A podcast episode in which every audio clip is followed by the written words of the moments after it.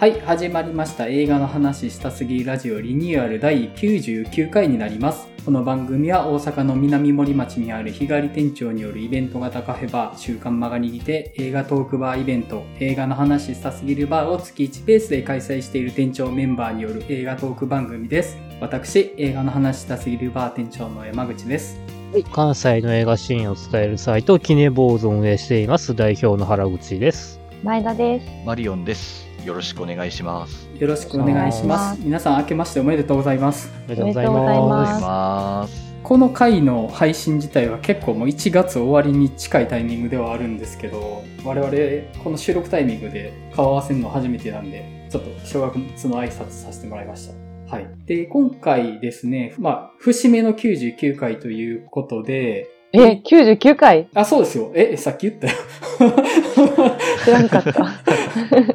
99なんですよ おー。はい。で、まあ、あの、年始っていうことで、フリートークしつつ、まあ、今後の、まあ、今年の抱負みたいな話もできたらなと思うんですけど、ちょっと後々ね、リスナーの皆さんに、ちょっと大きなお知らせがあるので、それも途中で触れていきたいと思うんですけども、じゃあまず皆さんの年末年始の近況を伺っていこうかと思うんですけども、原口さんの年末年始いかがでしたえー、割と忙しかったというか、とりあえず、えっ、と、キネボーズ情報としては、ちょうど昨日、来月ある新作かな、エンパイア・オブ・ライトを見てきました。試写で。エンパイアブライト。あ、僕ちょっと、え、サムあメれンデですスか。ですよね。 3年です。え、なになはいに、エンパイアブライト。ニコラス・ケイジのやつサム・メンデ ス。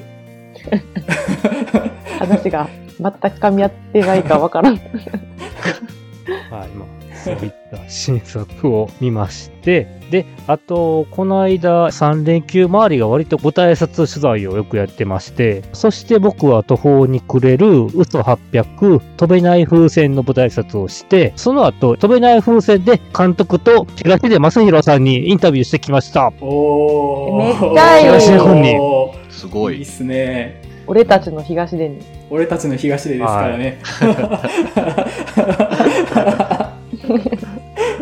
はいいや、あのー舞台挨拶前、ちょっと横通ったをふっと気づいたら、はいむっちゃでかいなって思いながら、い180以上あるのよね、あの人、モデルやったから。ねでえ。かいですよね羨ま しい。ねあの身長でシュッとねバスケの手術とか決めちゃうわけですから ねえ、霧島そうやったっけ確か。もうあの僕の中で東出正宏は永遠に霧島のあいつなんでね。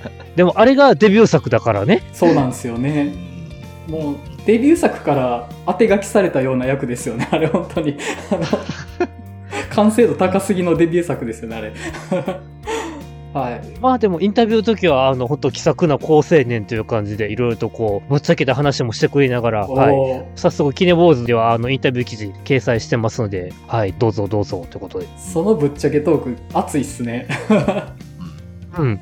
ちょっとまあ書けること書けないこともあるかもしれないですけどちょっと読んでみますはい、どうぞよろしくお願いします。はい。そんなとこっすかね。はい、はい。前田さんいかがされてましたえっ、と、私は年末年始はもう、年始4日ぐらい引きこもって、スラムダンクの漫画をずっと読んでて、はいで、漫画読み終えた日に、三三劇場でうん3回目のスラムダンクを見に行きました。いきますねなんか、原作読んでから、はあの、原作読んだのが本当にだいぶ前、それから全然読み返したりしてなかったんで、最初映画見た時は本当にほとんど初めての人と同じような感覚で見てたんですけど、原作見た直後に映画見ると、ほんまに細かく原作から拾ってるんやなっていうのもすごいよく分かって、いうんうん。また違った楽しみ方ができてよかったです。うんうんまた行きますえ、行きたい。できたら、もう一回ドルビーで見たいですね。おおー、うん。いつまでやってくれるのかっていう感じですけど。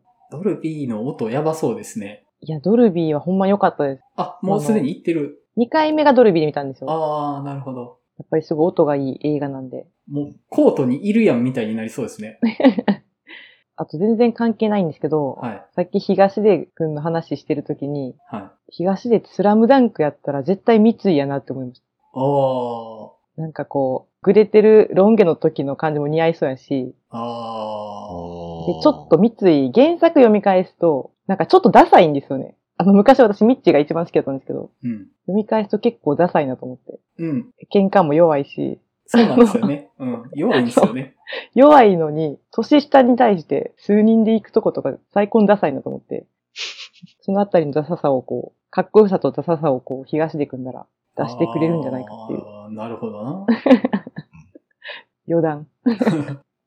まあまあ、なんかわかるかもしれない。と、あと、映画館では、稽古、目を澄ませて、と、何でしたっけ、あの、韓国の飛行機、あ、非常宣言。宣言。あ、非常宣言、うん。見てきました、日本。うんうん。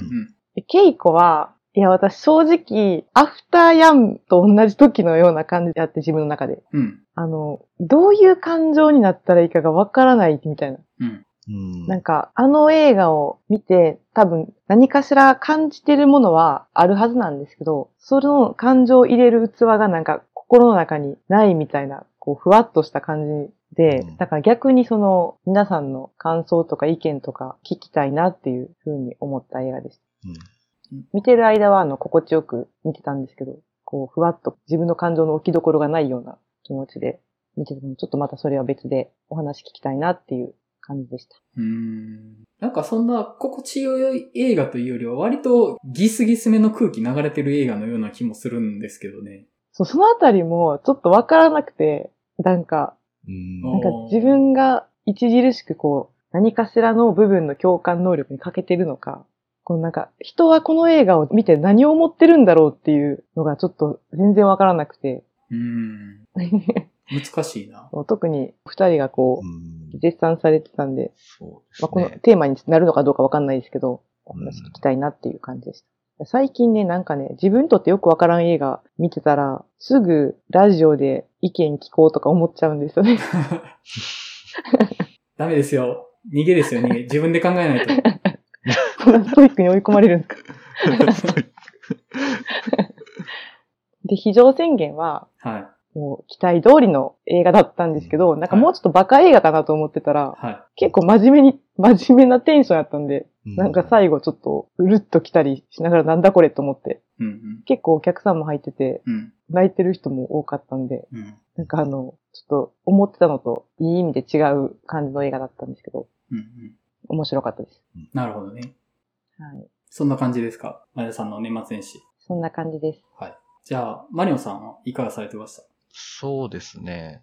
まあ、いっぱい映画見てましたね。はい。映画館にも行ったし、あとちょっとやっぱり、配信で見逃してたようなやつとか結構見たりとかは、年末年始してましたね。ようやく、私時々レッサーパンダを見たりとか、うん。あと、ネットフリックスのエノーラ・ホームズの事件簿2とか、あと、サム・ロックウェルとシアーシャ・ローナンが共演してるウエストエンド殺人事件っていうアガサ・クリスティのうん、ちょっとまあ、アガサ・クリスティにオマージュを捧げたようなミステリー、コメディ映画みたいなのとか見たりとかはしてましたね。で、映画館やったら、鏡の古城とか、あとフラッグデーとか、あとノベンバーとか、その辺をちょっと見たりしてました。はい。うんうん。これってありますこれっていうのは。そうですね。やっぱちょっと、私時々レッサーパンダはやっぱり面白かったですね、すごく。うんううんん。うん。いや、素晴らしいなって思いました。うん。もう、いわゆるこの、まあ、山口さんもね、めちゃくちゃ推してましたけど、本当にあの、主人公とその友達たちのこうもう、やりとりがもうすごくいいんですよね。もうなんか、本当友達最高だなって思うというか、もうしかもなんかちょっと、基本やっぱアイドル好きの、もうなんてことない普通の女子たちみたいな。もうなんならちょっとオタク寄りというか、なんかもうそのマインドはもうめちゃくちゃわかるぞみたいなぐらいの気持ちにやっぱなるし、うん。もうなんかあの、主人公があの、途中なんか、こう、自分の部屋で、ベッドの下でいろいろなんか妄想をした絵を描くじゃないですか。もうあの辺の時のニヤついた顔とか、多分僕が映画の話してる時の顔、あんな顔してるんじゃないかなっていう。好きなこと喋ってる時、本当にあの、もう早口になって、もうすっごい変な顔しながら喋ってるんだろうなっていう感じの顔してたので、もうあんな顔してると思います、僕。はい。あと、お母さんの描写が、えぐいっすね。うんあの、最近のちょっとディズニー映画全般思うんですけど、あの、毒親描写が、なんかリアルすぎてちょっときついみたいなところはすごく思いましたね。本当にあの、私時々レッサーパンダのお母さんの描写は、結構腹渡に繰り返ってましたね。もうちょっときついな。本当こんな過干渉というか、されるの本当嫌だなって思ってたんですけど、うん。まあ、ただこの映画すごいなって思ったのは、そのお母さんにも何かそういう理由があったんじゃないのみたいなというか、まあそういったちょっとまあ、大元となるような部分みたいなのに、こう、視座、なんか視点を向けるみたいな部分もちょっとあって、なんか一方的にちょっと突き放すみたいな感じではないっていうところがまあすごくいいなと思っていて、まあそれがやっぱ彼女のその結末の方とかにも、つながる決断とかにもつながってくるのかなって思うと、すごく上手な描き方してるなというふうにはすごく思いましたね。はい。うんあと、ちょっとお知らせみたいな感じになるんですけど、はい。個人サイトみたいなのをちょっと作ってみたりしました。年末年始の間に。 はい。見た。めっちゃすごい。いやいやいや。まあなんかいろいろクロスレビューとか、ポッドキャスト喋ってるしなっていうのとか含めてまあ、やってることまとめたいなと思って、個人サイトをちょっと年末年始の間に作ってみて、公開してみましたっていう。うん、まあ、気が向いたら見てくださいみたいうんな感じですかね。はい。うんマリオンさん活動の幅広いですからね。確かにそれそうをですね今までまとまって閲覧できるところはなかったから、うん。マリオンさんがやってるいろいろ映画に関することをまとまってるのは結構ありがたいかなっていうのは、はい。ありがとうございます。そう言っていただけて。はい。はい。ポッドキャストの情報の方にも、マリオンさんのサイトのリンク貼るようにしてるんで、今後は。あありがとうございます。はありがとうございます。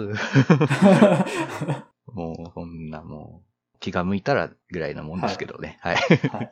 まあ、あの、リスナーの皆さんもよかったら見ていただけたらなと思います。はい。よろしくお願いします。はい。えー、で、僕は年末が映画は以降だと、鏡の古城だけ見たのかな。で鏡の古城は、まあ、まあまあ、まあ、っていうぐらいの感じだったかな。うん。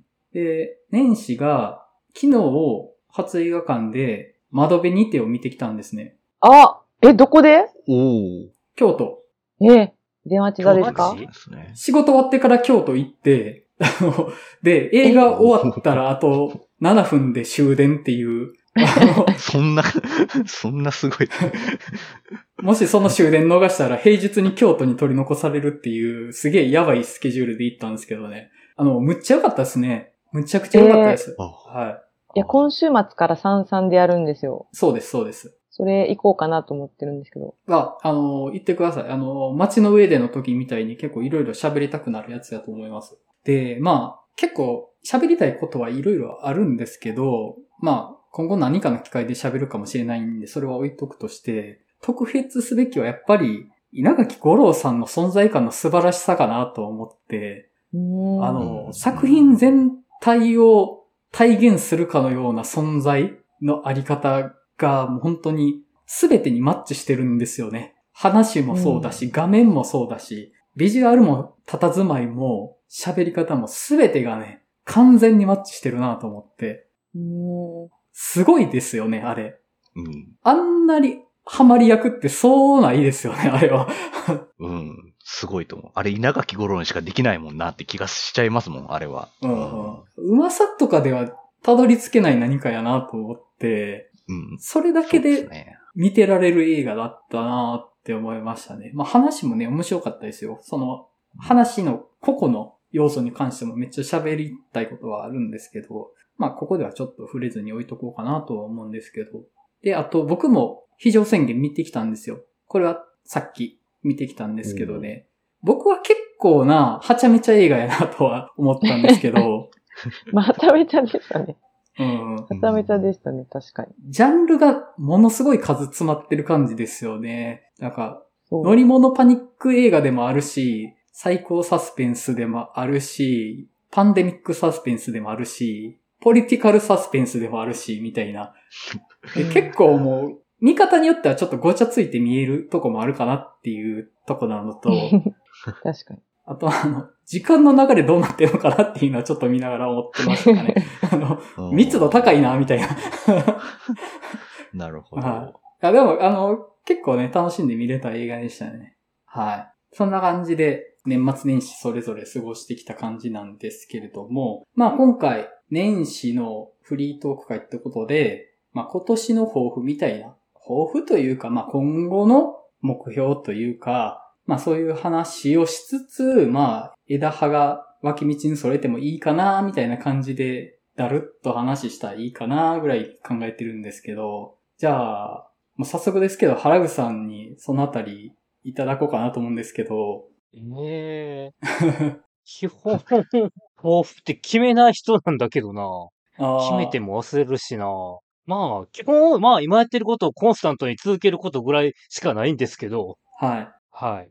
うんうん。前田さん的に何かありますか今後。ええ豊富の方向性むずいですね。なんむずいかで、す。え、映画系のってことですか人生でか人生、人生でかい。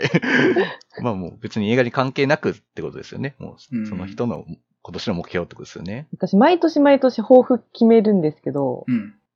まあ、本当に達成できなくて、うん。年々すごいハードル下げてるんですけど、うん。達成できなくて。でも今年は、ちょっと達成できなかったら恥ずかしいんであんま言いたくないんですけど、あ言ってください。あの、手話を覚えたいなと思って。おー、うーん。なるほど。で、その、きっかけ、なんやねんって思うじゃないですか。うん映画ですか、いや、なんかあの、サイレントはいはいはっいてはい。ドはいラマ、はいはい。はいはい。ありましたね。見てないんですけど、私。え、見てないの見て ない。見てない。はい。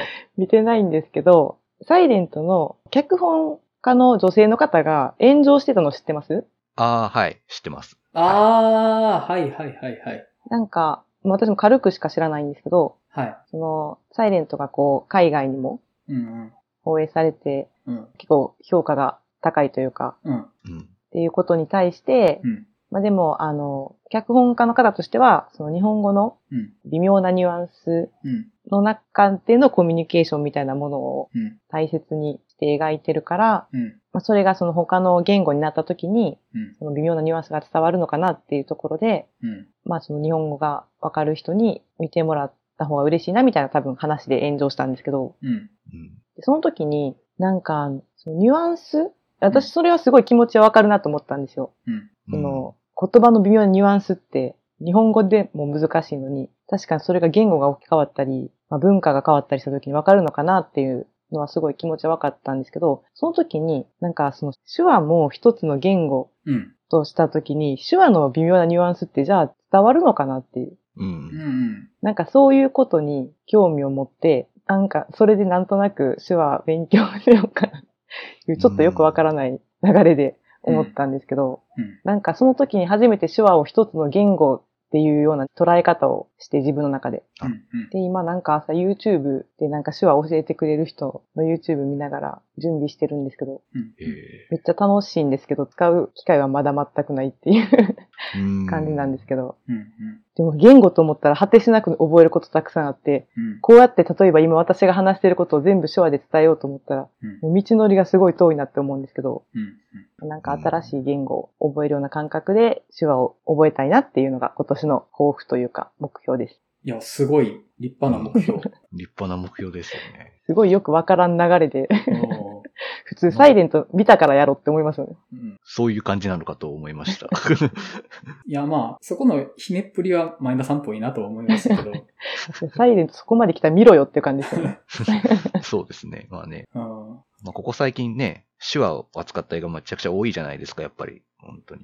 まあ、そうですよね。特に去年がめちゃくちゃ多かったじゃないですかう。んうん。やっぱそういうやっぱきっかけは、そうまですよねあ、。サイレント含めて多かったと思うので、まあそういう手話ちょっとやってみたいなっていう人が、まあ、いそうですよね。うん。いや、それこそ稽古もうん。そうですね。うん。ね、手話が。稽古見てて、あの、一番私がわーって思ったのが、うんあの、目覚ましうん。を、なんか扇風機が稼働するようになってたうん。うんじゃないですか。ああ、はい。わーって思って、そうやんな、目覚ましじゃ起きられへんよなと思って、うん。うん。でも私だったら扇風機やったら心地よすぎて起きられへん気がするぞって思ったんですけど、そういうなんか自分が、こう、気づかない視点というか、うん。うん。稽古は結構その目標立てた後に見たんで、うん。そういう面でも結構面白かったです。うん。うん。なるほど。表情の使い方とか。そうですね。稽古見た時に僕的に気づきだったのは、マスクしてると人の表情が読めなくて苦労するっていうのは気づきでしたね。あ、そっかって、コロナ禍って、その、聴覚に障害がある人により負担になるんだなっていうのは気づきで、まあ、唇を読んである程度言葉を理解してるっていうのもあるし、あと表情自体がまあ、ジェスチャーとして大きいというか、やっぱ手話ってジェスチャーじゃないですか。そこでやっぱ表情っていう要素がなくなるとものすごくコミュニケーションに不都合があるっていうのは、あ、なるほどなと思って、それは声と音でコミュニケーションをしてる側からはちょっと気づかないところだったなとは思って、あれは、うん、気づきでしたね。そうですね。確かに、こう、みんなもう、もうマスクするのが当たり前になったじゃないですか。うんなんか人の顔が最近全然覚えられないなっていうか、確かに。まあもう全然ちょっと話変わりますけど、なんかもう目元だけだと全然顔が認識できないんですよね、結構。うんうんうんなんかそういうのにもやっぱ近いですよね。そう。あとなんか、この人ってこんな顔してたんやって。うんそのコロナ以降に会った人、うん。普段マスクしてて、おい。おいうんね、なんか外した時に、あ、この人ってこんな顔してたんやと思って。うん全然、なんか、思ったのとちゃうなっていうこと結構ありますよね。多いですね、うそれなんはか。ね、なんかうイメージしてた顔と違うみたいなのって、んうん僕もありまして、多分、相手からも思われてること多分たくさんあるやろうなっては思いますよ ね。そう。うんうんだから、あの、マスク外すのも、ちょっと緊張しますね、初めての時。うんうん。確かに。なんかそうですね。なんか、そういう時代になりま したね。いきなりのコロナト ーク。3年目を迎えうんて。そうですね。僕マスク苦手だったんですよね。そもそも。うんやっぱメガネなので、もうどうしても曇るじゃないですか、メガあネつ、けそてっると。か。そうですよね。だから、あんまりマスクは、冬場でもあんまりはつけたくなかったのでつけてなかったんですけど、もう夏場とか絶対暑いし嫌だし、みたいな。もうなんかここまで来るとなんかちょっと慣れちゃいましたよね。もう、マスクつけるのがもう当たり前みたいになって。うん。うん。いや、僕普段メガネかけないから、アバター見に行った時に、エキスポ の IMAX でむっちゃ曇るから、画面すごいけど結構もやってるな、みたいになって て、普段からメガネかけてる人ってそのあたりのなんか吐息のコントロールってできるもんなんですか曇っちゃう。曇っちゃうんですか、 まあ、めっちゃむずいな、そ れ。まあ、もうどうしても曇る時はもうあるんですけど、はなんかでも、なんでしょうね。もう曇ってることにもう慣れてるので、もうそれでいいやってなってるか、まあちょっと吐息のコントロールして、ちょっとでもちょっと曇り息のコントロール って。ちょっと息をこう、 ちょっとゆっくりめに吐くとかじゃないですけど、ちょあっと自然とね、自然とそういうのとかやったりとかあ、う、ん。まああと、一応曇り止めスプレーとかあるんですけどね、一応こう、ああ、そっかそっか塗そっってか。っていう。まああんまりちょっと僕は合わなかったですけど、はいうんはいまあそういうのとかで対応したりする人は多いですね。いやだから、吐息にあまり湿気を含まないように、ゆっくり吹いて、ゆっくり吸ってっていう、なんか、そういうヨガみたいな呼吸をしながら見てたんですよ。でもやっぱり曇っちゃうし、せめて、そのマスクの鼻に当てるとこのフレームの形をギリギリまでピタって止めようとしても、やっぱり曇るんですよね。うい。んや、これは、メガネかけてる人って普段苦労してるんだなっていう。 はい、苦労してます。もうもうこういうもんやって思って僕はかけてますけど。あーそれもあれですね、コロナ禍でマスクによって不便が生じた人でもありますよね、メガネかけてる人は。それの意味まであは。そうそうですね。まあ、もう本当あの、もう手話からもうだいぶ離れてもうしょうもないことですけ ど、これもう本当に。耳聞こえないのとメガネ曇るってどっちが重要やねんって言ったらもう、まあまあそれはもう耳が聞こえない方が重要度が高いですけど、どう考えても。え、でも、私あの、レーシック受けたんですけど、あそれまではいはすっごい目悪かったんですよ。本当0.0いくつぐらいで。おで、その時、裸眼で人と、まあ、話すことがあるとしたら、ちょっと聞こえづらいんですよ、やっぱり。い。え、なんでなんかやっぱ人の表情とかがやっぱ見えないと、あ完全に聴力だけでー。はいはい。聞き取らなあーなんか情報を、なんか視覚情報がない状態で、はい。なんかこう会話するって結構難しかったんですよ。はいはいはっていう記憶があるんで、結構なんか、うん、そういうのいろいろ細々あるんだなと思います。こう、人の、コミュニケーションの取り方ってやっぱり思ってるよりもいろんなものでい。うんうん。コミュニケーション取ってるんだなって思います。 うん。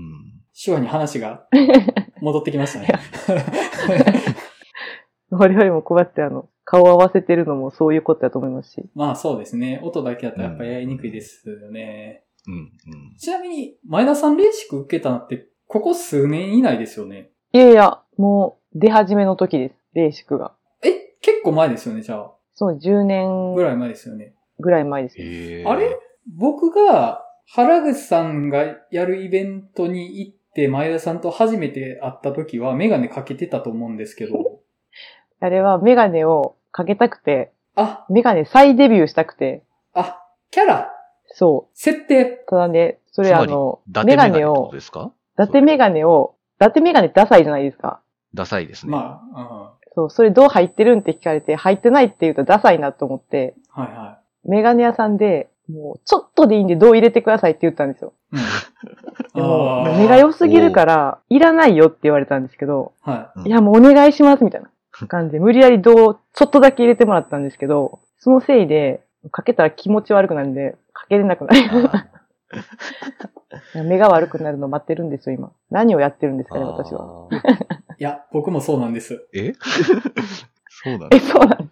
僕も視力が1前後から落ちないんですよ。ええ それはそれですごいですよね。一年後から。すごいです。で、僕、メガネ男子に憧れがあるんで、早くメガネかけたいんですけど、でも、おーだってメガネかけると、めっちゃ邪魔やなってなって外しちゃうんですよ。だから、そのメガネを必要な立場になってメガネをかけなければならない存在になりたくって、早く。なるほど。なる ほど。一緒ですね。うん。ま、えでも、前田さんは目よくしたんでし ょ自よ分くしで。てい、や、違うんですよ。あの、やっぱ、幼少期からメガネあったら、絶対メガネとか言われるわけじゃないですか。まあまあまあまでね、まあそまあのそうですそよの思い出をね、上書きしたいんですよ。あ。ああ、なるほど。えーこう、いい感じのね、メガネのデビューによって。だから、与えられたものではなくて自分で選び取りたいと。そうです。ああ、かっこいい。まあ、あーまあ不思議やなまあでも、ここでね、伊達メガネを選ばないっていうあたりは素晴らしいと思います。本当ちょっと伊達メガネは許さない派なので、 あの、メガネ大好きなんですけど、 メガネ過激派が集まってますね。あの、メガネ今過激派でおなじみですよ、僕。はい、実 は。はい、やっぱメガネキャラいいなって僕思うんですよ、やっぱり。うん。そう。メガネキャラ好きだし。いや、僕、おしゃれだってメガネ、容認派なんだけどな。あ、ちょっと相入れないですね。ああ、ありえないですか相入れないですね。女の子がおしゃれだてメガネかけてるのとか可愛くないです かメガネという必要性があってかけるからこそいいんですよ。わあ原理主義やそし。てメガネをかけている私こそが本当の姿だっていう認識なのがいいんですよね。うん。ああ、そこは入れないな。あとね、そうあとね、あの、メガネを普段からかけてる人はに対して、は。この人がメガネを外すときっていつなんだろうみたいないうん。想像をして、なんあかー勝手に胸キュンとかしちゃうんです よ。まあ、スラムダンクの小暮くんとかね。ああ。なあ、ずっとメガネかけてる人のメガネを外す瞬間みたいなところ。あいや、僕はあの、逆に普段メガネかけてない人がメガネをかけるシーンが好きなんです。ああ、ー、ああ。なるほどね。いや、それもわかるんですよ。それでももわかりねま、すそれいつやねんっていう。二人で家で勉強するときだけかけるみたい な。ああ。いやいや。まあ、わかる、わかる。そうな。まあ、車運転するときだけとかね。うん。そうね。そうわかる。部屋だけね、とか。だからそのね、確かにだけっていうのを狙いたいんですけど、うん。その瞬間来ないんだよな。うーん。うんうん。勉強しないし。なんか、それだったら、いや、もうずっとかけとってほしいなとかでもなっちゃうんだよな、僕も。好 きすぎてメガネ。ずっとかけてていいのに、みたいな。 そんなにメガネ好きなんですか知らんかった。そうですね。原口さんもメガネの時ありますよね。いや、元もかけてて、だから白内障手術両目しても割と落ち着いてて、あ、ああ。確かに、最近、原口さんがメガネかけてるイメージないわって思って。で、入ってるレンズは、ディスプレイを見るのにちょうどいい銅のレンズが、人工レンズが入ってるので、はいはいはうんね一応落ち着いてきたので、一応銅は確定してんだんで、近々買いに行こうとは思ってんねんけども。い。うーん。おー確か映画って微妙にぼやけるところはあるから、かけた方がええねんけど、うんうんうん。うん。普段の生活は全然支障ないんで。うんうん。なるほどね。ああ、そうなんですね。まあ、確かに、ライターやってたらモニターよって入れそうですね。うん、で、まあ仕事もね、SE なんで。うん。うん。超明酷視する。うん、そうそう。だからそれにちょうどいい人工レンズが入ってるので。はいへえ、そうなんですね。すすごいな。なんか人工レンズってかっこいいですね。うん。なんか全部レンズは人工な気もす るが、かっこいいです。まあだから、もともとね、人間の面には水晶体があったのが、それがもう使い物にならなくなったので、人工レンズ入れたんだけど。 うんなるほど。まあまあ、結構話それましたけど、前田さんは手話を学ぶと。そうです。は頑張ろい。楽しみにしてます。教えてください。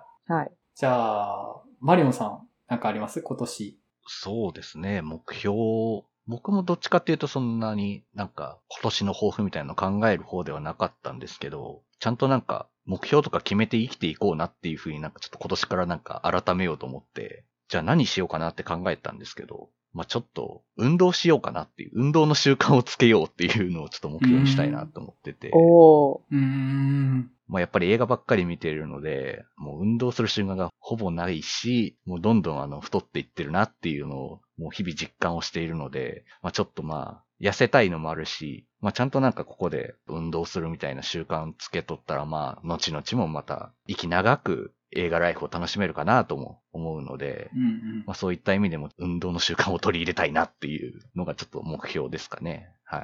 うん確かに、体力落ちたら映画見るのもしんどそうですからね。うん、そうなんですよね。皆さんはなんか運動とかって今されてますなん か聞くかね聞きますよ。 聞くかねって聞きますよ。 前田さん一時期筋トレしてませんでした そう。常に一時期筋トレをしている女ですからね、私は。ああ、一時期筋トレをしている。いや、そう。腹筋割ろうって毎年思うんですけど、ああ、いや、無理、無理。難しいですね。割るのは無理ですよ。絶対割るのは無理。確かに。お酒飲んだらダメ。ま ず。きつい。それは、もう、運動か無理なお知らせが出たな。 お酒ダメなんですね、やっぱり。その筋トレ的な意味ではダメって感じなんですかね、そのお酒ダメっていうあ、絞れないですよね、やっぱり。のあは。のー、筋肉ついても脂肪落とせないから。うんう。ぬぬ。脂肪を落としてない前提で話されているぞ。え、いや、それは、あの、今、前提にして話しているのは、前田さんがお酒を飲んでいるということを前提にしてるんですよ。そうです。 そうです。そうなのです。 それから、機能的に求められる結論です。脂肪が落ちないっていう のは、お酒を飲んでいることから派生して、求められる結論として。やばい。辛い現実やったな。なんていうんですか、こういうの。路地腹出た、 ロジハラ。出た。 いや、でも運動、まあね、筋トレとかはちょっと、じゃなくて、なんか楽しくしたいですよね。まあそれはそうそうですね。なんか楽しい習慣みたいな。散歩とかね。散歩、競歩ぐらいうんランニングはなんか、そちうですねょっときついから。ランニングは、大学の時ランニングちょっとやってたんですけど、おもううとにかく辛い。 もう長距離が、辛い。長距離走が苦手だったのもあるんですけど、もう本当に辛いって思って、なかなか、辛かったら続かないですもんね。まあ友達と一緒にやってたので結構長くはやってたんですけど、まあこれちょっと一人では 続けられないなっていうふうに思うし、まあそうですね。まあちょっと仲間を見つけて一緒にやるっていうのは一個手かなとは思っていて、うんおお確かに。それが一番いい気がします。まあみんなでこう、ジム、まあお互いにまあそれぞれのペースだけどジム行こうよみたいなとかをやるとか、まあそういうのやってったらおのずとまあ今週何回行ったでみたいなとか、でまあちょっとそういうのとかでこう張り合うじゃないですけど、あ、じゃあ僕もやろうみたいになれるかなとは思うんですけど。うん僕結構、長距離走れる人なんですよね。え割と10キロぐらいやったら、しれっと走れる感じですわ。へー、え、原口さんもあれですよね、なんか、関東行った時、ランニングしてたって言ってましたよね。 そうそう、あのーきっかけは、フジロックに行って体力ないのに気づいて、で、マラソン1年生とかっていうコミックエッセイを見つけて、フルマラソンを完走して、フジロックを楽しめる体力作ろう みたいな感じでやってた目的がお目的ーがすごいな。そう、目的が趣味のもあっため。うん。特殊や。そうそうそ う。確か2010年かな、時に、一応フルマラソンは完走しましたけど。あ、ねえマジいっいすかなうん。フフル乾燥。あ、すごい。うん。だから、毎朝起きて10キロ走ってたよ、その時は。お、すごいすごい。すげえ。マジですごい。うね。んえ、タイムどれくらいですかいや、でも5時間ちょいとかギリギリやで。あー制限時間超えたけどゴールさせてもらえたみたいな感じだったかあうーん。いやあ。いいやや、、でも、42.195は、体ができてないと、まず走り切れるのがすごいですよ。あら。うん。え、原口さんもカヌーしてたんでしたっけえ、え、んカヌヨッー。ト。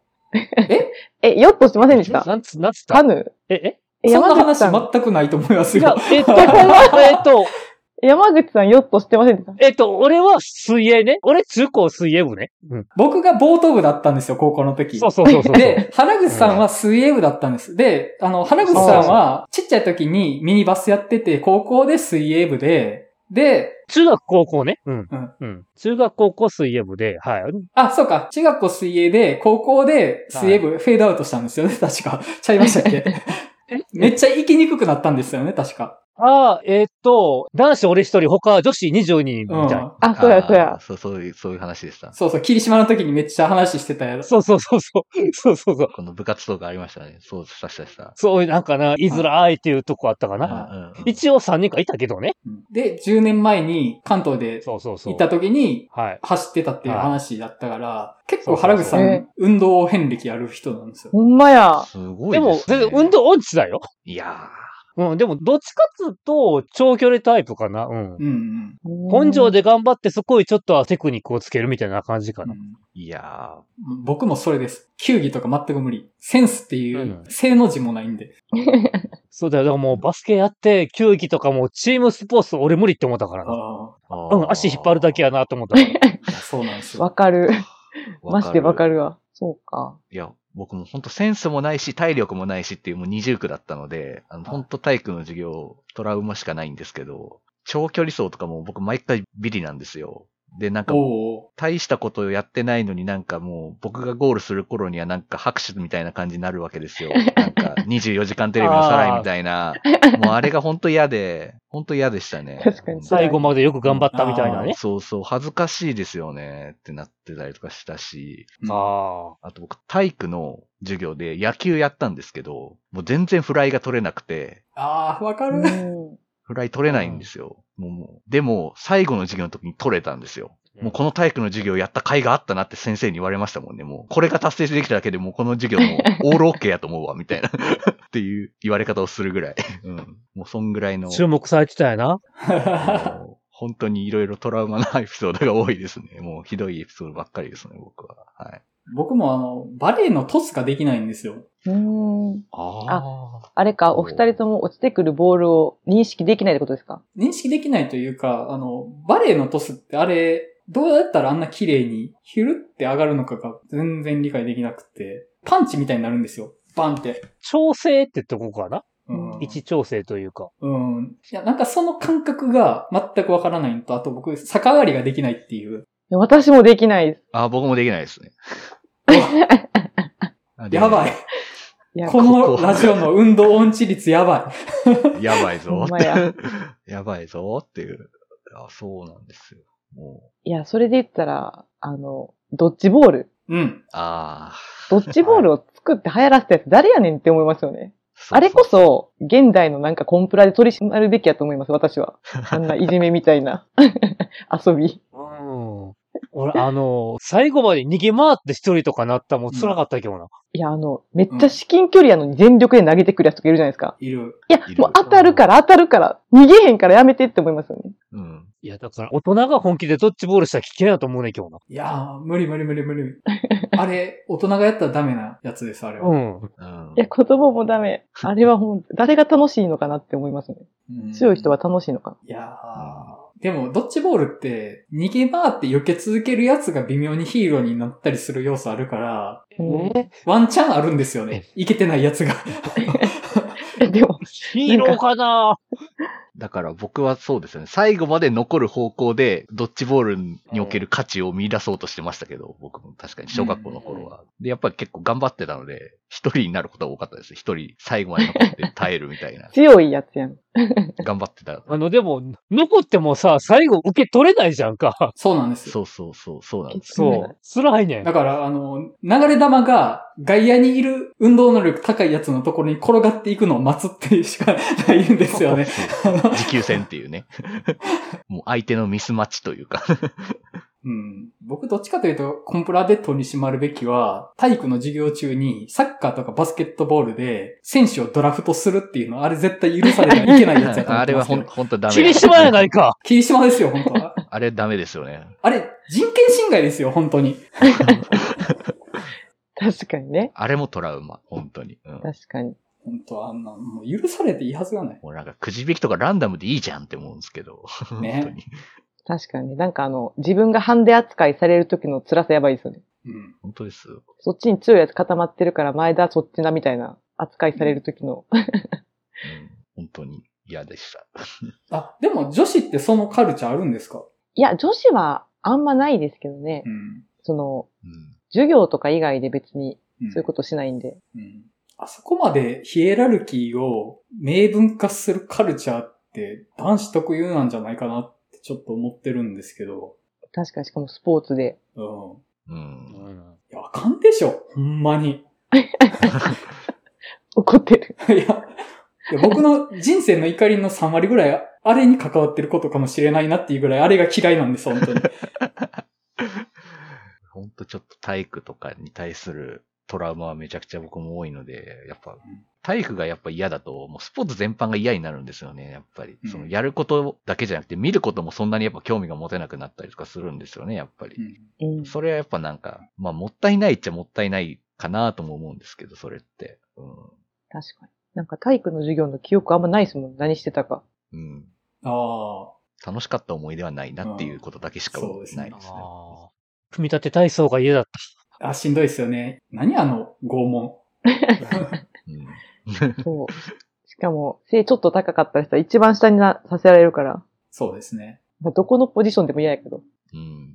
た。いや、なんか俺、中学が、なんかね、剣道の推進校とかで、組み立て体操がなかったんけど、その分、小学校から高校の組み立て体操にいきなりレベルアップした感じがあって、かなり辛かった。うん。 え、そんな、え、高校とかでも組体操ってあるんですかあってん、山口が覚えてるかなあの、人の肩の上に立つとかっていう。あります、あります。あれ、ほんと嫌やってんけ ど、俺、バランス悪くてよう落ちてたからさ、辛かった、あ れ。あ肩立ちっていうのがあって。いやー あもう今、組体操とかあるんですかねなんか結構なんか、危ないからとか言って、そうなんそかう結そう構ないとこもありますよね。そもそも。もう今はなくなってきてるんちゃいます減っていってる傾向だよね。うん。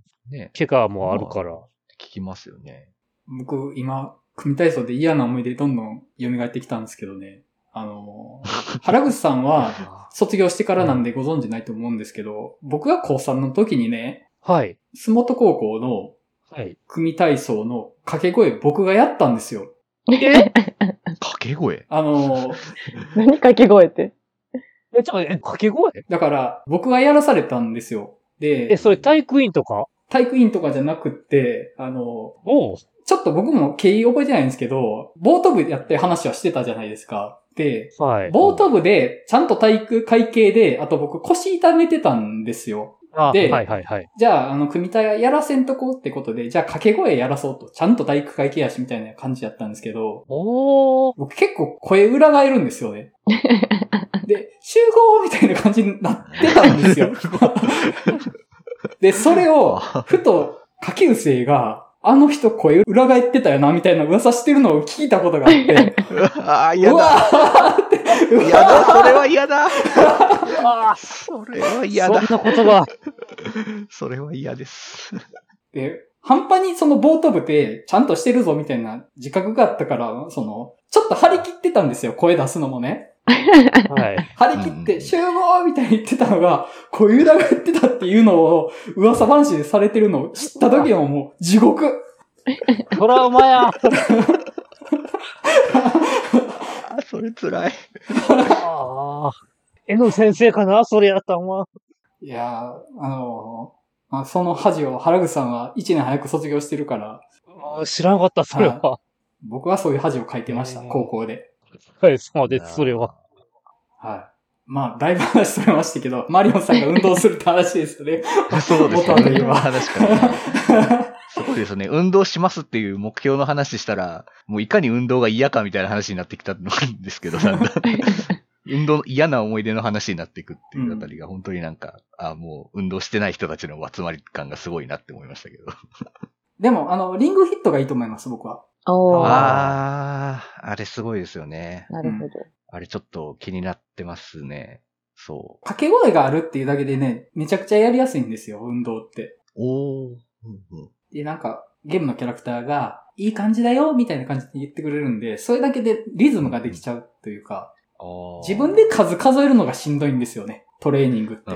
うん。うん、ああ、 そうですね。しんどい。自分の意思でこんだけやらないといけないってことがしんどいから、それをちょっと一部を外部に預けられるってむちゃくちゃ楽なんですよね。なあ、なるほど。それも確かにいいですね。うん。ちょっとあれ興味ありますけど。確かスイッチ持ってましたよね。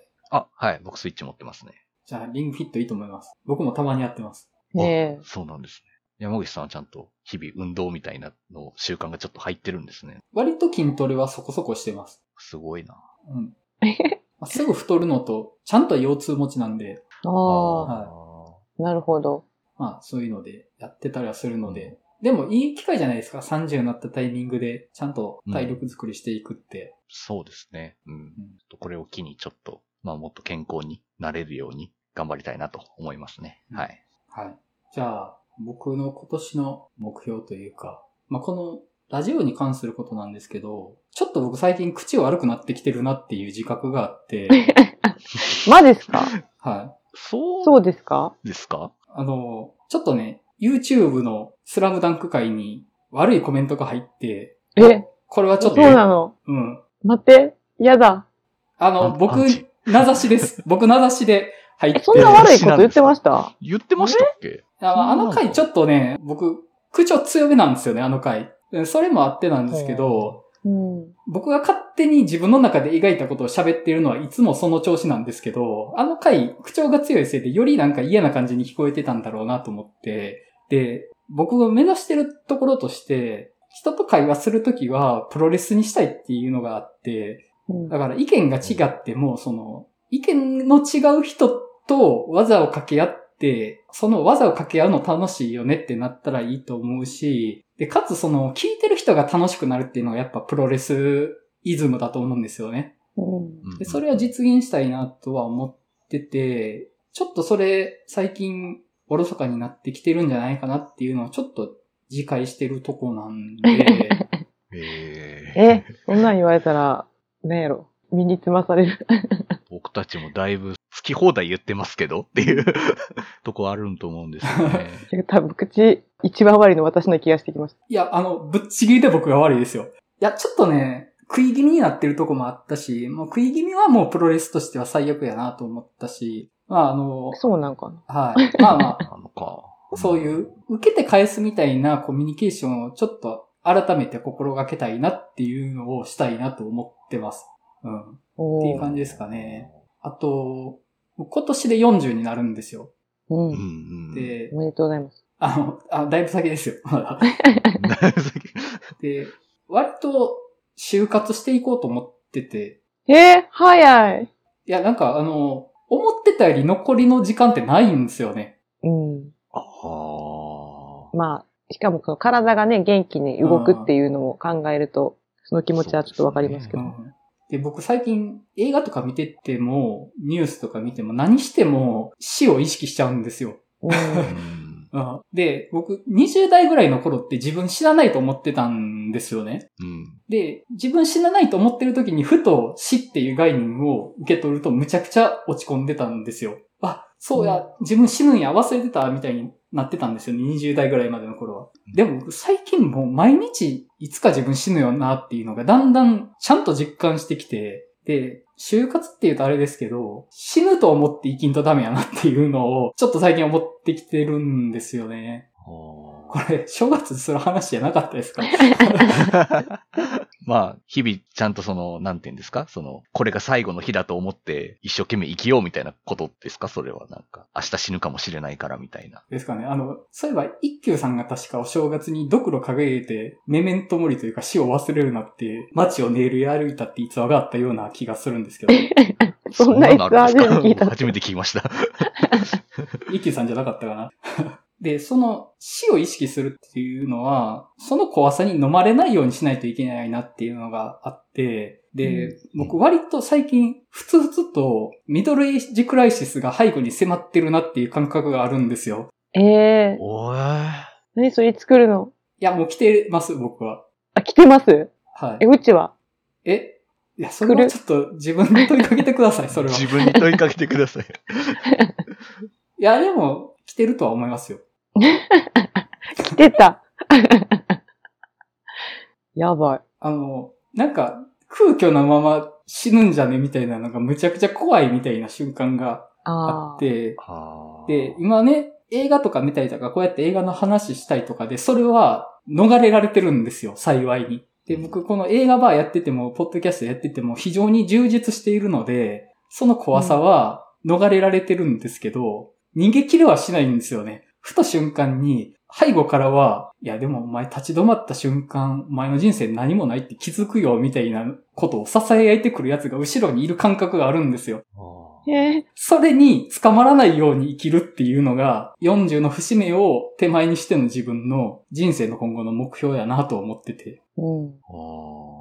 あの、またさらに重い話をしてもいいなんすか何ですかあの、市場やったから言うのやめようか思ってんけども、はい。えっ、と、ちょうど昨年末28に、はい。ミクシーで、とあるフェスの込みのオフ会で知り合った方がいて、はそれが2006年とかだったので、もうだから16年ぐらいうのんう中んだったんですけど、い。うん。その方の訃報を聞いたっていうのがあって、うん。うん。うん。うん。それでまあ、家族葬やって、えっとまあ、どうにか通夜だけは行かしてもらって、ちゃんとこう、最後めくってきたんですけど、うん。だからね、そういうの見ると、まあ、ちょっとアホな話ではあるんだけど、それこそ昨年末に出た、あれれるね、新作名盤で聞けたかなとか、なんかそんなことも思ったりもしながら、そういうのを考えて、まあちょっと無理だったみたいなんだけど、うん。そういうのもあって、そう人の死に触れて、改めてこう、やりたいことに集中しよう、やりたいことをやっていこうとは思ったりはした。うん。うん。うん悔いなく生きたいっていうのはあったかいや、そういうことやと思います、本当に。あの、僕は、幸い、同年代で亡くなった友人は、あ、いるか。いるか。でも、まあ、そろそろ出てくると思うんですよね。40代ってなると、それなりに身近な人に、亡くなる人って出てきかねないというか、全然あり得ると思うんですけど、自分自身の体力とかも落ちてくる中で、あ、死ぬんやなっていうのが、心で理解できてきた感じがあって、でそれの恐怖に飲まれたくないんですよ。 本当に。うん。うんで、それに頑張ってどう抗うかっていうのは、まあやっぱり楽しむしかないんですよね。だ から、冷静になるともう無理なんで、ちょっともう、ひたむきになるしかないというか、ううんん、っていう感覚はあるんですよね。うん、はな。いや、正味俺もだから去年家を買って、い。普通に払えば35年ローンがあるので、それはきっちり払い終えたいというか、うん。うん。まあ、なくなって保険のはあるんだけど、そういうちゃんと距離はつけていきたいよなっていうのはある。うん。うん。ちょっとお二人がいきなりなんか大人の話してくるからさ。僕ねの目標、なんか、しょうもな、みたいな感じになってきますよね。運動しますとか、なんか。いや、これ、年取ったから言ってるだけですよ、本当にこれ。 そうだね。本当に。 40になるとね、いろいろ考えるよ。うん。まあまあ、そうですよ。で、あと、あの、まあ、そのミドルエイジクライシスのことなんですけどね、僕、ミドルエイジクライシスって、トキシックマスキュリニティに紐づいてるなっていう感覚があるんです よ。何それめっちゃ面白いです。ああ、はい、はい、はい。で、要は、自分の人生に自信がないから、ちょっと若い女の子を手出しちゃうみたいなのって、僕めっちゃあると思うんです、それって。ええ てか、あれですよ。あのマリサのあいつがそうじゃないですか。そうです。はいあああ。の、マリさんのあいつはそういうのと紐づいてると思います。なんか懐かしい作品というか。うん。はい。だから、あれはもう、その、ミドルエイジクライシスを若い女の子に手を出すことで解決しようとするトキシックマスキュリニティの話じゃないですか、あれは。はい。逆に、それ解決するんですかそれで。いや、次第です。しないです よ。しないんかい。しないですよ。そうか。え、うん待って、そのミドルエイジクライシスって何歳なのいや、あの、なんか自分の人生満たされてないなっていう感覚を覚えたら、その瞬間からじゃないですか。うん。何歳からとかいうものじゃないですもんね。中年の思春期って書いてる。うん。そうなでるす、ねほ。ど中年の思春期って、まあ確かにそうですよね。ほんとそんな感じだと思います。なんか急にクライシスってきた気がする。うん。あの、自覚すると急に来るっていうのはありますよね。そうですよ。いや僕今、山口さんの話聞きながら、めっちゃ、なんか、心臓がキュッてなりました、今。ちょっと、うって、うって。いや、そのちょっとミドルエイジクライシスではないと思うんですけど、私さっきあの、逆上がりの話になったじゃないですか。 うん。鉄棒はい。のはい。逆上がり。はい。なんか私、ああいう、まあ、たかが逆上がりなんですけど、ああいうなんか、その時その時でちゃんと履修して、パスせなあかんことを全部飛ばしてきたからこんな風になったんかなとか思っちゃうんですよね。そういう、ちっちゃいことなんですけど、あの時、あの年齢であれができておくべきだったみたいなものを、全部こう、単位落としてきたから、 みたいなことをちょっと思っちゃうんですよ。そういうことを思い出すにつけ。めっちゃわかるんですけど、その。ちっちゃいことなんですけどねうめっちゃわかりますね。いや、過去を振り返ってはダメですよ。過去を振り返っては。もう40過ぎて過去振り返ったら死にますよ。本当に。死ぬ。ね死死ぬ。ぬ。嫌だ。その、あれです。あの、神話の、この道を歩いてやられた後ろを振り返ってはなりませんってやつですよ。ああ、オルフ ェウス。オルフェウスだ。大好きなやつだ、それ。その、15歳の時に過去を振り返ってたかっていうことやと思うんですけど、うん。そんなことしないじゃないですか、15で。うんうんう。ん。だから、僕は今39ですけど、39の自分に今やれることだけを楽しまないと、あ、これを例えば25歳でやっといたらもうちょっとなんかなってたかもな、みたいなことを言い出したらもうアウトですよ。もう、あーあそれはあかんな。うん、辛いな。な。確かに。まあでも、なんか、自分にそこまで自分を信用してないから、今過去に戻ったとしても同じことになるかなって思ってるんで、うん逆になんかその、逆にそういう後悔はないかもしれないですけど。うん、そうですね。うんうん、そうですね。あ、それで言うと、僕今回窓辺にてを見て、すごく好きなセリフがあって、どう生きても後悔するっていうセリフがあって、ああ。すごい、そうだよなと思って、うんうん。人生ってどう言っても後悔するから、逆に安心していいっていう。 うん。うんうん。絶対に歩かなかった道のことを思っちゃうじゃないですか。絶対に。そうですね。選ばなかった選択のことをね、覚えますよね。じゃあもういいじゃんっていう。もう後悔しないのと後悔するのはもはやもう同一ですよ、それはもう。コインの表裏でしかないってなります。どうせそうなるんだったらっていう。えー、もう、やばい、クライシスが始まってきたぞ。もう急になんか、急にズーンってなってきたよ。楽しみましょう。なんか後悔とかじゃないんですけど、なんか自分の人生に対するこう罪悪感はい。みたいなものはすごいんですよね。まあでもそれもほんまに考え出したらやばいから、特に夜。前田さん、ちょっと節々でその過去に対する重りみたいなのを出しますよね。え、出てます結構出してますよ。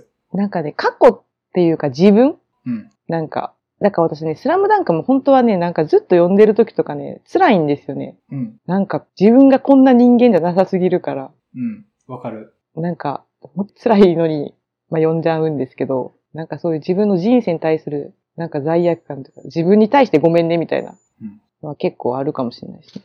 その気持ちむっちゃわかります。そうですね。僕も10代の時とか、ワンピース嫌いやったんですよ。うんだって、、ワンピースって無限に頑張れるやつしか出てこない から、もう特にね、ゾロが嫌いで、あいつ無限に頑張るんですよね。ああ、ああ。もう、ふざけんなよと思って。何が無限に頑張るじゃんと思って。そんなことできるかっていう。 でもだんだんちょっとそうじゃなくなってきました、僕は。そういう無限に頑張ってる人がこの上にいるっていうことを支えに自分はじゃあ50だけ頑張ろうとかをやったらいいなって思って。で、それが僕スラムダンクっていうと、ルカワとかがそうなんですけど、はいはいはい。ルカワってバスケ好きなだけの人なんですよ。それでずっともうやってる人なんですよねうん。あんまり過去が見えない。うんバスケを、好きということだけしか見えないキャラクターで、で、そいつが努力してるし才能もあるって、じゃあ僕がルカになれますかってなったら、ルカにはなれないと思うんですけど、じゃあルカが100頑張ってるんだったら、じゃあ30頑張ったらでも自分はそれなりになんかなんじゃないかなっていうのを、それをその100というものを保証するルカという存在を支えに自分が30頑張れるかなと思って、例えば、それが現実でいうところの将棋の藤井さんとか、野球の大谷さんとかがそうかなと思うんですけど、あんな無限に頑張ってるみたいな人信じられないと思うんですよね。結果も出してるし。でもなんかそういう人がいるということに何か自分が威圧されるんじゃなくて、その一部だけでもやってみようみたいに思いたいなっていう風にちょっと切り替わってきたんですよ。つい最近ね。う んつい最近これは。なるほどね。なるほど。もう10代、20代の僕はもうゾロ死ねと思ってましたからね。うん、でもなんか、そうですね。本当でも、中学、高校な。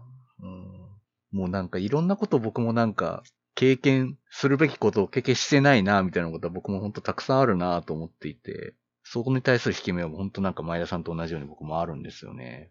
もうなんかそういうのを経験しなかったことを摂取するために映画見てるみたいな時すらあるよ っていう。お闇深いな。ーいや、ほんま山口さんのシリーズなんかどんどん暗くなってきます。あ、ごめんなさいね。そうあの、お正月にドクロ掲げてる人なんでごめんなさいね。うん映画の話したすぎるラジオクライシスが。おかしいな。まあまあ、はい。まあ、そんな感じで、いや、でも、なんか嫌な感じじゃなくって、突き詰めると楽しむでしかないなとは思うんですよね。うん。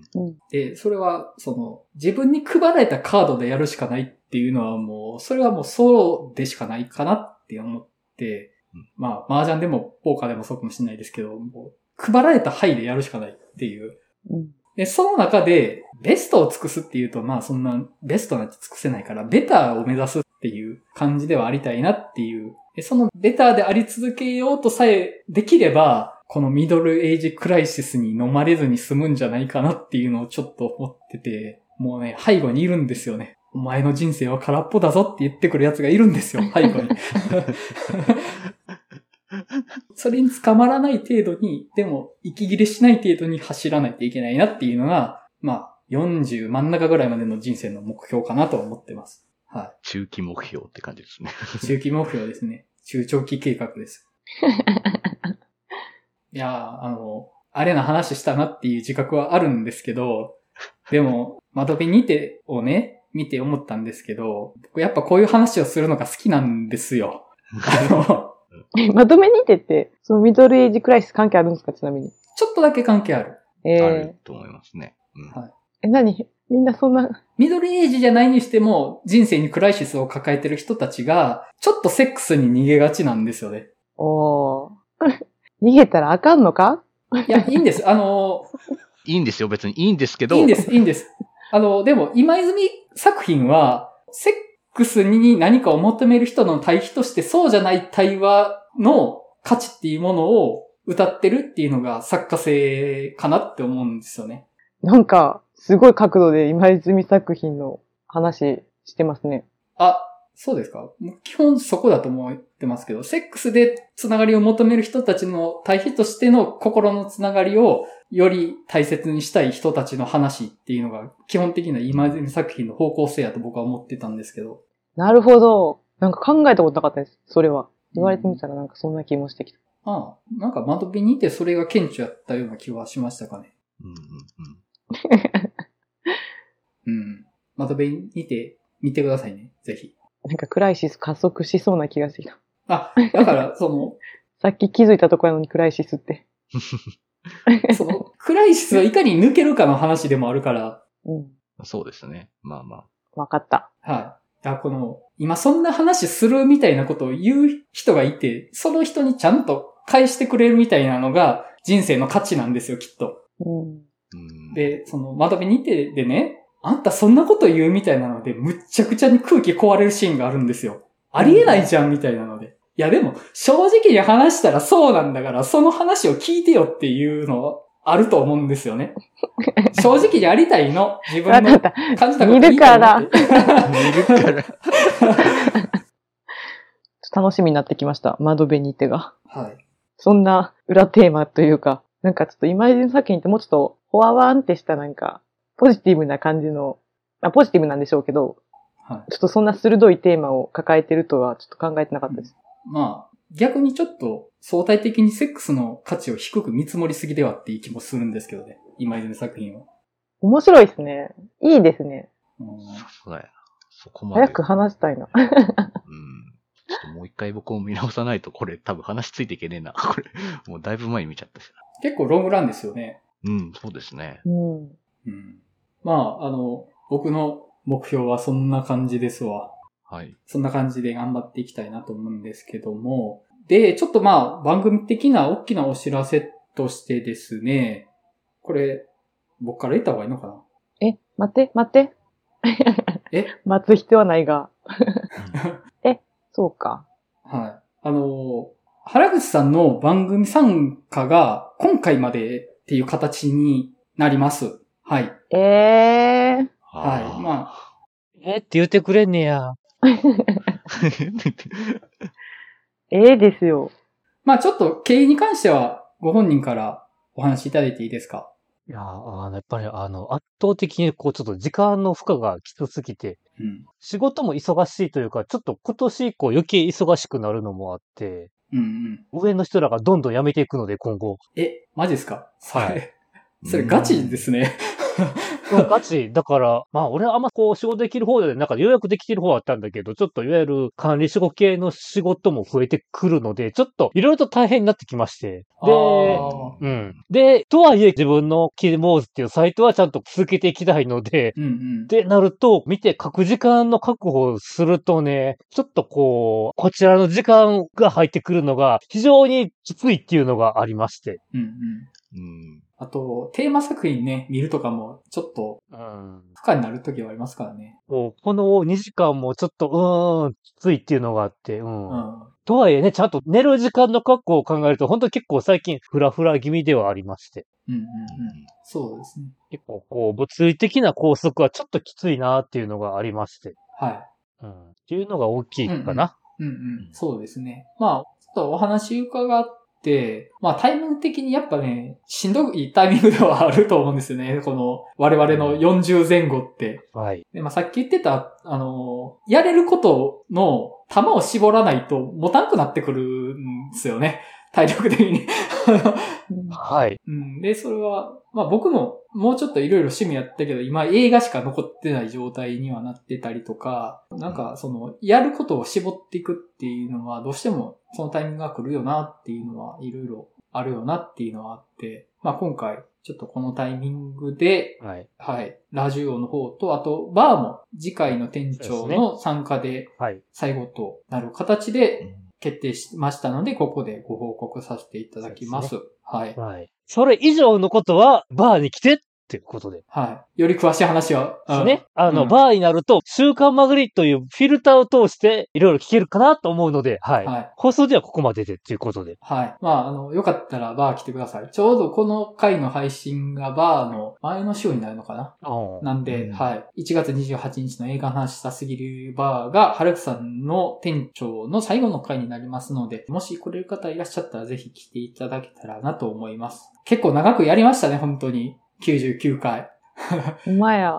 2年近く。はい2年近く4人でね、やってきて。ほぼ100回。で、毎回2時間以上拘束だから、まあ、200時間以上これに拘束されてたはず、かつ、テーマ作品をそれのために見るってこともあったでしょうから、結構な拘束時間ではあったとは思うんで。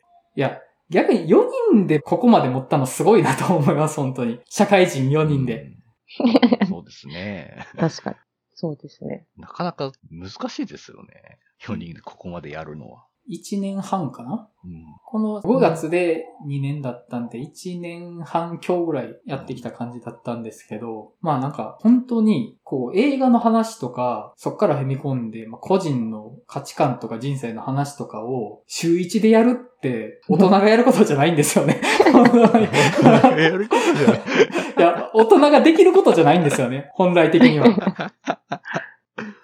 間違いない。大人になるとそういう機会。大学時代とかやったらね、毎日してたんですよ、そういうことを。してましたけど、大人になると確かね、にそういう機会ってないから、うんまあなんかそれ、を1年半やったって結構奇跡的なことやなとは、改めて思っちゃったりはしますね。はそうか。ちなみに、だから、あのね、昨年の段階でこの件を皆さんにちょっと相談させていただいたんですけど、い。は次メンバー入れるとか考えてるの山口くんは。い。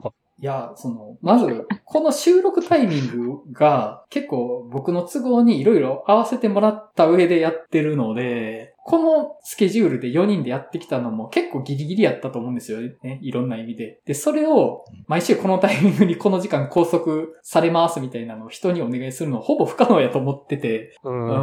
まあまあ、多分難しいんじゃないかなって思ってまあすけあ、ど。だから相手はい募集もしない感じかなそんななんかあの、うんモーニング娘。みたいなシステムだった ら卒業と加入みたいな。はいオーディションみたいな。朝やん。店長メンバー加入オーディションみたいな。誰が来んねんみたい な。残り3人で朝やんやります合宿とか行って。みんな朝やんって通じんのかいや、通じないと思います。僕、マリオンさんに通じるかも今怪しいなと思いながら言いましたもん。あの、存在だけしか知らない です。見見てはないです、ね。ああ、そうか。モーニング娘。が朝やんから生まれたものだという知識だけ知ってるって感じですね。なるほど。ねは。高知県も多分やってなかったと思うんですよね。だから私もあんまり実はね、分かってなくて世代は世代なんですけど。テレビ東京系列かないそうでしたね。テレ東系列だったら、なかなか映らないとこ多いですよね、意外うとね。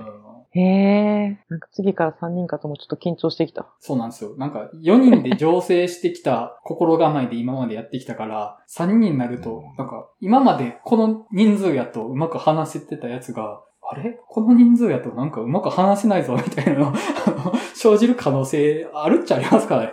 確かに。ねえバランスがやっぱ変わるじゃないですか、うんやっぱり。うん。やっぱそれがあることで、こう、なんか、ねえ、まあ、ある意味、またゼロからのスタート級じゃないですか、下手したら、みたいな。は本当い。にだから、ちょうど100回から再リニューアルみたいな感じになるってことですよね、だかおらーそう。ですね。うん。あれ、ていうか100回企画って決めてたっけいや、あの、なんかこのタイミングで企画やったら、なんか、原口さんやめて、じゃあ新企画だ、みたいな感じ出ちゃうから、いやそれはさすがにちょっと。いや、それはい いよ。ご注意どうぞ。いやいやいや いや、それはちょっと。そうか。いや、そういや、結局、なぁと思って。しれっと100回に入っていくっていう感じかなっていうふうに思ったんですけど、だからまあ、いつも通りのテーマ作品設けての回がいいのかなっていうのはちょっと思ってましたけどね。まあ、うんぬるっと。ただ、あの、前ちょっと言ってた、100回を食事の席で撮るっていうのは、もうちょっとタイミングがだいぶずれちゃったんで、まあそれはもう、もしそういう食事の席を設けるタイミングがあるとしても、収録とかじゃなくて、普通にご飯食べるっていう、我々が2年間実現しなかったことをするって いう。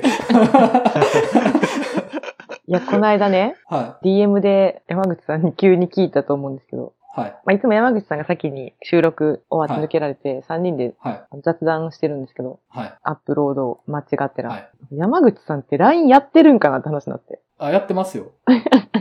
え、なんで LINE 知らないんですよね。っていうそう。なんか、こんだけいて、誰も LINE 知らんことあると思って。いや、なんか、ここ、マリオンさんと原口さん、私、あの、LINE も知ってるんですよ。はい。あうあ、んそうなんですね。そうなんです。で、あ、そうなんや。なんやろ。なぜかたくなに Twitter の DM なのかみたいな話になって。で、なんでですかなね ん。か、LINE やってないのではって。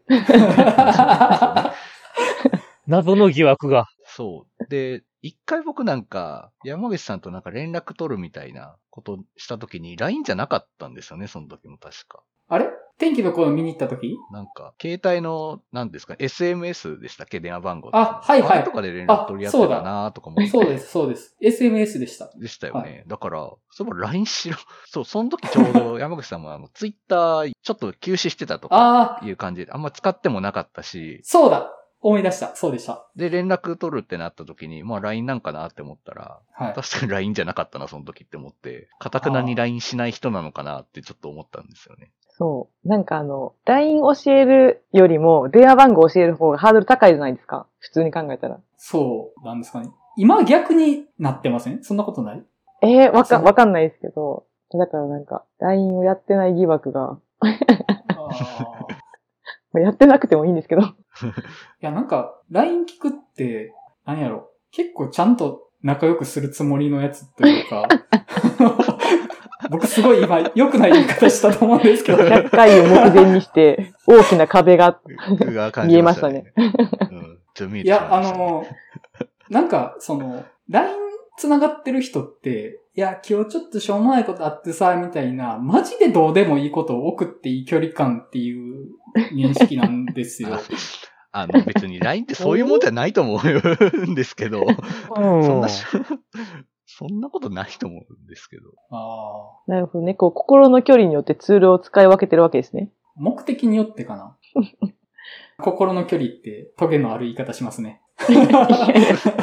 だから、その、LINE やってるか、聞くことによって、教えたくないがあまり嘘つかれたら嫌やなと思って、やってないって。いや、なんか、ここまで TwitterDM だけでやり取りした中で、じゃあ LINE 聞いていいですかって、何のフィールドを1個超えてきたんだみたいな感じ出ませんえその、ああ、闇会話見えてきた。なんか、2年間さん付けやった人が、このタイミングで呼び捨てにするの、ちょっと逆に来ちゃうぞみたいな感じないですかそんなことないですかそうですか いや、まあはいや、まあ、その、それはもう、呼び名とかはなんかわかりますけど、その、もうなんか、それでしみ、うんなんかその、結構その人とそうのですねコミュニケーションの中で、基本なんかうん僕やっぱさん付けが多いんですけど、やっぱ言うときって。はいけどやっぱちょっとなんか、それがずっとさん付けだとなんかちょっと距離遠いのかなっていうふうに思われたりするときあるんですよね、やっぱり。まあ。けどなんかもういきなりもうなんかすぐなんか下の名前で呼ぶみたいなことをこう自然と切り替えられる人とか、もうそれうん最初からそう言える人とかいるじゃないですか。うん。ちょっと僕それができないので、うんなんかそういう人すごいなって毎回僕も思うので、まあ、気持ちはわかります。うん。あ、でも僕、飲み屋で話盛り上がった人、LINE 交換普通にしたり するな。い多い。おおお。や、この前、週刊周りでね、アンジェリークの話でむっちゃ盛り上がった人がいて、アンジェリークってわかり ますちゃんとは知らないですけど。なんかアンジェリーク。名前だけか な。あ名の前だけ、いわゆる乙女ゲームって言ったらいいんですかね。ちょっと、あ厳密にはちょはいっこれとか定義しきれないもんだと思うんですけど、うんそれのめっちゃ好きな人がいてう、んその人と話盛り上がって、あ、あの、うちの妻もアンジェリークとか好きなんで、次妻連れてくるんで LINE 交換していいですかって言って交換したんですよね。だからそういう感じというか、ちょっと待って、今の、うん。うんって。 うんって。そういう感じなのはみんな、あの、認識は共有できてるんですけど、はい。そういう感じのフィールドに我々が乗ってないことに対して、あの、 いや、TwitterDM で機能として足りてないですかそんなことないですか いや、まあ、足りてる。うん足りね機てますけど能としてはうん。なんかあ足りてまの、すけ ど。最近人間を知った AI みたいななんか、機能は足りてるけどみたいな。ああ、あの、そうですね。結構僕ギリギリな人間なんで、まあそういうとこあると思います。本当に人間なのはい。まあ、なんでこんな話になったのいや、今言っとこうと思っなて。んででしえっと、100回企画からの雑談からの。はたかね。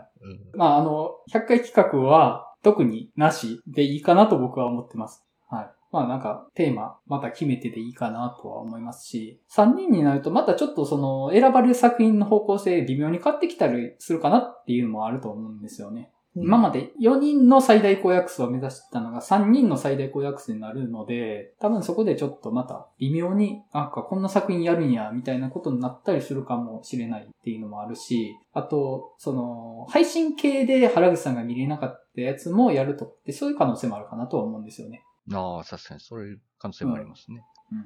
まあそこは、おいおいということで。まあ、番組の収録としては、原口さん今回までということになりますので、はい。で、残り3人で、今後、ラジオとバーの方はやっていこうかなと思ってますので、よろしければ引き続きよろしくお願いいたします。はい。今回マジで映画の話を全然してないですね。え、ほんまや。ね気づかんかった。雑談、本当に雑談でしたね。まるでラジオみたいなことを。FM ラジオみたいなことを。みたいなことほんを。まや。 AM やろどっちかっつうと。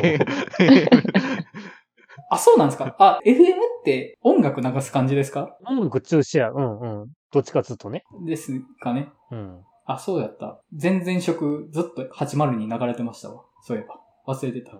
普段 AM しか聞かないんで。はい。じゃあ、まあそんな感じで、第99回の年始のご挨拶と、今後の抱負みたいな感じのフリートークの回を終わりたいなと思います。はい。